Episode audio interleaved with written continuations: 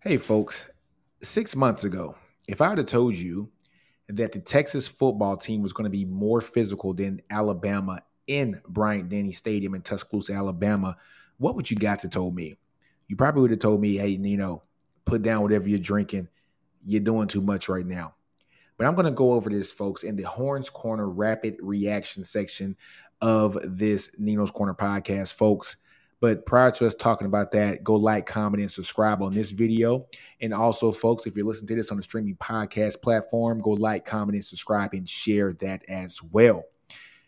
Folks, we heard all the reports um, just over the uh, summer, over the spring, over the fall about how this Texas defensive line has been so dominant and that they've owned these uh, practices here at Texas. And so I had a question was basically is the offensive line, you know, not good this year or is the defensive line that good this year? And a lot of people didn't know what to expect. And I think after that Rice game, after that Rice game, people came out probably thinking that the offensive line hasn't gelled and it wasn't as good as we thought it was going to be coming out of camp. Well, folks, I think we have our answer. That defensive line is outstanding. It is beautiful to watch. T'Vondre Sweat, Byron Murphy, Ethan Burke, Barryn Sorrell, Vernon Broughton, Alfred Collins. I'm telling you, folks, Chris Ross came in there and did some things on the edge too as well. Uh, you know, Bledsoe. I think I saw Sydir Mitchell play a little bit against Alabama, but just over the first two games, those are the folks that we saw play here at Texas on that defensive front. And I tell you what, folks, we saw at well at Texas um, against Rice exactly how dominant that was. But folks, look, it's Rice, right? It's Rice. What do you expect? Texas is supposed to do that. But seeing how Rice just dominated University of Houston this this past weekend lets us know that maybe this Rice team is not as bad as we thought it was going to be, right? And so Texas goes into Bryant Denny Stadium in Tuscaloosa, and what do we see here? We see the Texas defensive line. Look, they got pushed around a little bit in that first quarter. Alabama set up the run very well, but I think that was a filling out period for uh, you know our line. Our line felt them out, saw exactly what uh, they thought or saw Bama's best punch. They got the best punch there in the first quarter. We readjusted and we pretty much contained and shut down that running game from the second quarter on. Outstanding, beautiful masterpiece of blocking for the Texas defensive line. They were the more physical team.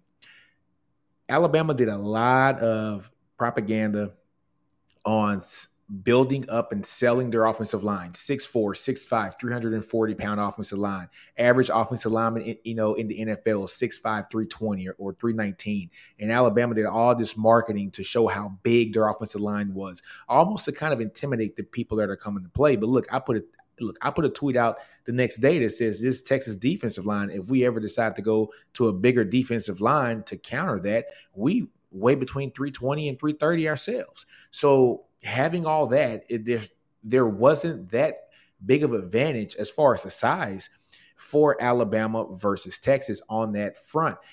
Matter of fact, the Texas defensive line gave Alabama's line fits. And I said this before Alabama's offensive line is going to be really good by game six, folks. I'm, I'm, I'm telling you, game six or game seven, they're going to be very good. They're a young offensive line. And this is something that we're not accustomed to seeing in Alabama football is to have young guys, especially true freshmen, come in there and start on the offensive line, especially at left tackle. Proctor is their starting left tackle, who's a 6'6, 365 pound 18 year old. And yes, he came from Iowa. The level of uh, football in Iowa is not the level of football in Georgia, Texas, Florida, Alabama, Mississippi. You guys see where I'm coming at? All these players that are coming to Alabama, that are coming to Georgia, that, you know, that are coming to Texas, they're coming from the southeast region of the country where football is king and football is God. And Iowa just doesn't have that brand of football in that state. It was a wake up call. It's a wake up call for Proctor, and it's a wake up call for some other people on that offensive line that uh, it's it's going to be physical. I saw Proctor get ran over a couple times, and I could be exaggerating with the couple times, but I did see one video where a guy from Middle Tennessee State that weighed probably 240 250 pretty much just ran through him, put him on his butt. It's like a welcome to college football moment. And I looked at that play and I said, if that happened to him from Middle Tennessee State, what do we think a guy like Alfred Collins? What do we think Barryn Sorrell? What do we think Vernon Broughton, Ethan Burke? What are they going to do to him?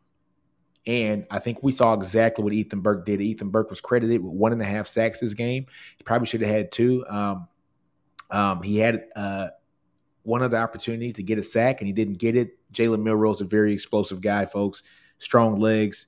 He was able to basically run through a couple sacks. Byron Murphy had one as well. That's Byron Murphy. I did not say Byron Murphy. How do I forget the dog Byron Murphy on that defensive line as well? But Texas played outstanding on the defensive line. They manhandled the Alabama offensive line pretty much the entire game, but only bringing three or four people. With only bringing three or four people, they were able to get pressure and contain Jalen Milroe. And if you watch the tape of the previous game, Jalen Milroe went off of his first read pretty much all the time, and it wasn't any difference against Texas. First read was the person that he was thrown to, and Texas was able to sit there and pretty much hit some easy picks. Uh, you know, some very easy picks. Jerrin Thompson had an outstanding easy pick, which led to a touchdown. You know, on that next play, I think Texas scored two touchdowns in 14 seconds. You know, so uh, a very good game plan by the Texas defense. Now, folks, I want to flip this to the offensive line for Texas. And I said in my previous videos that whichever team's defensive line was going to dominate the opposing team's offensive line the most, that was the team that was going to win this game and win it pretty much convincingly.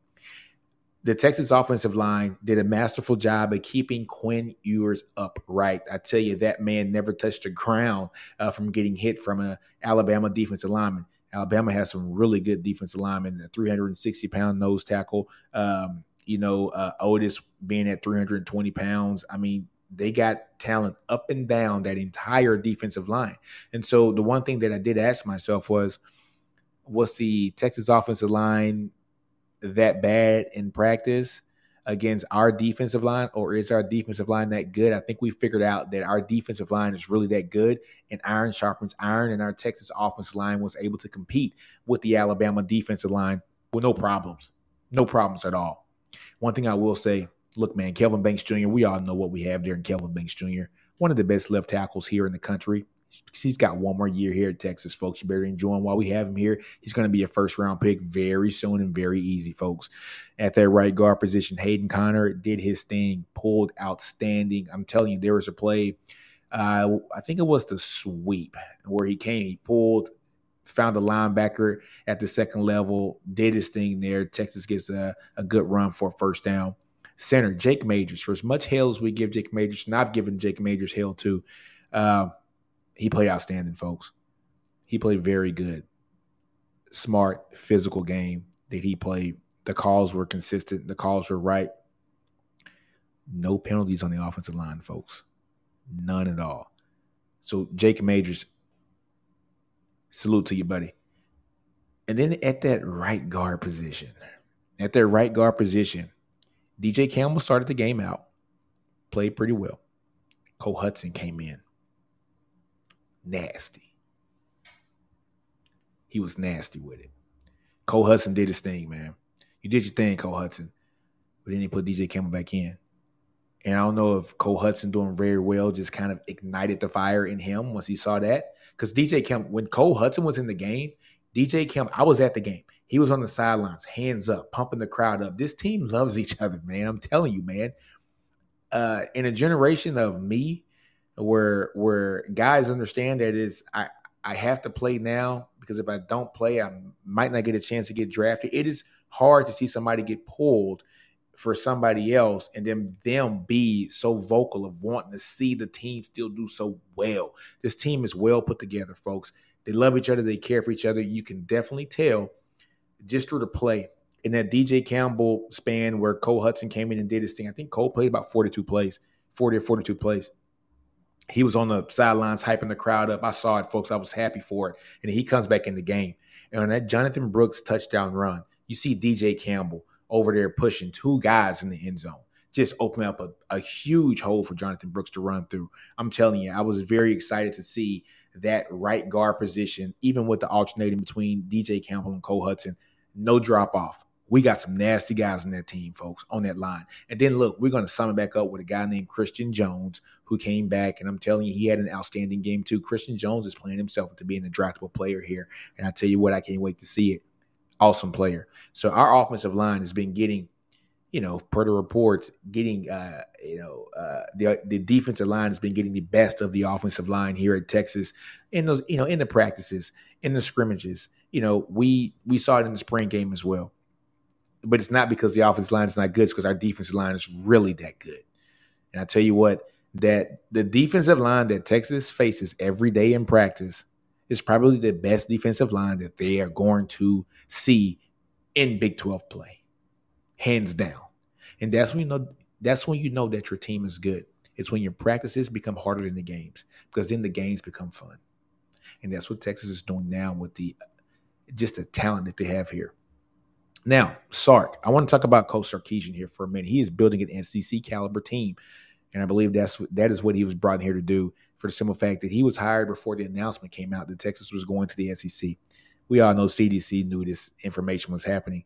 How do you prepare for the SEC, um, the best way to prepare for the SEC is to go and get SEC guys to build yourself an SEC team. Agiye Hall was in the space not too long ago and said that Texas is basically being built and ran just like uh, Sark saw at Alabama. We're seeing just Sark and the Kyle Floods, you know, um, the Coach Banks. Those guys came uh, from Alabama with Sark. Bo Davis has some has some tenure there as well uh, AJ Milwee being Sark's right hand man, also there.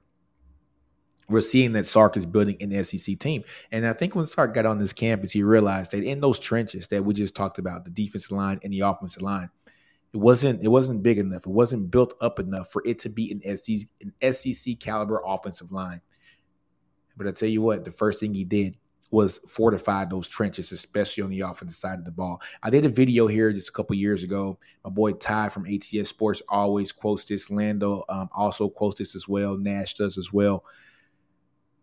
The five years prior to Steve Sarkisian coming to the University of Texas to be the head coach, Texas ranked dead last in the Big 12, not the SEC, not the ACC, not the Pac 12 or the Big 10, in the Big 12. They ranked dead last in the Big 12, tied with Kansas. Tied with Kansas for the uh, amount of offensive line recruits that they had signed to them in that five year period. Dead last with Kansas. And that is why Texas has not been able to get over the hump when it comes to Big 12 play and win Big 12 championships and compete for Big 12 championships because they didn't have the trenches solidified. That's why we were just out talenting teams like Kansas prior to Charlie Strong getting fired. We were just out out talenting teams that were that were more that that weren't as talented in the skill positions as us. We just out talented those teams to end up winning the games. That's dangerous, and it showed that it was dangerous for Texas over the last decade uh, because we haven't had the the um, the steadiness uh, having a team that has been built upon a great foundation like Sark is doing now. What does Sark do when he first gets in? He looks at those lines and says, We got to beef up that offensive line. He goes and gets seven guys in the first class in 2022 and another five in 2023. He he, he went and got 12 offensive linemen in two years. He got 12 in two years, takes it 18 in five years. So we're seeing what, what Steve Sarkisian's doing. And we're seeing the what the future of this program is going to look like in the lines. It's it's beautiful it's beautiful. So for him to do what he's done here and solidify those lines, and not only do the lines well, but guess what? He, he's he's also done. He's brought speed to this team at the wide receiver position, speed to this team at the running back position. Sark is doing great things. Speed to this team in the defensive backfield. You got to love it. The next big rapid point that I want to bring up is Quinn Ewers. Quinn Ewers played like a five star quarterback, folks. And we have to understand that that was outstanding and amazing just to see him do what he's done. Before yesterday, before Saturday, I mean, we were winning games with Quinn on the roster, not because of Quinn. We were winning games with him on the roster, right? I mean, we didn't win games because he did something spectacular and something miraculous to be a five star quarterback like like a Quinn Ewers, like a Vince Young. Hell, I'll even talk about our rivals in OU, Baker and Kyler. They won games because of those guys. There were certain games that they won because of those guys. Look at Caleb, Caleb Williams, man. OU won games because of Caleb Williams. OU won, I'm not OU, USC has won games now because of Caleb Williams. You take him off that team, they're not the same team. And when you have a transcendent quarterback, that's the way it should be. Is that you're going to win some games because that guy is special. We won this game because that man Quinn Ewers was very special, and I think this is just times to come. We're going to see this a lot here this year. Quinn finally has 12 games starting, has a full season of starting, you know, under his belt. The training wheels are off, and we're seeing exactly what he has been able to do here, especially against big time talent in a big time contested environment. So Quinn Ewers played he played like a five star. And that's the play that I think Longhorn fans and Steve Sarkisian probably are wanting to see here for the for the remainder